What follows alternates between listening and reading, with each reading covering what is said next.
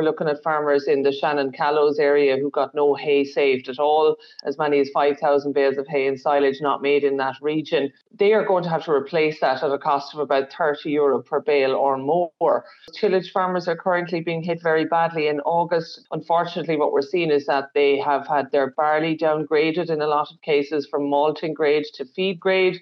That's costing them about 120 euro a tonne.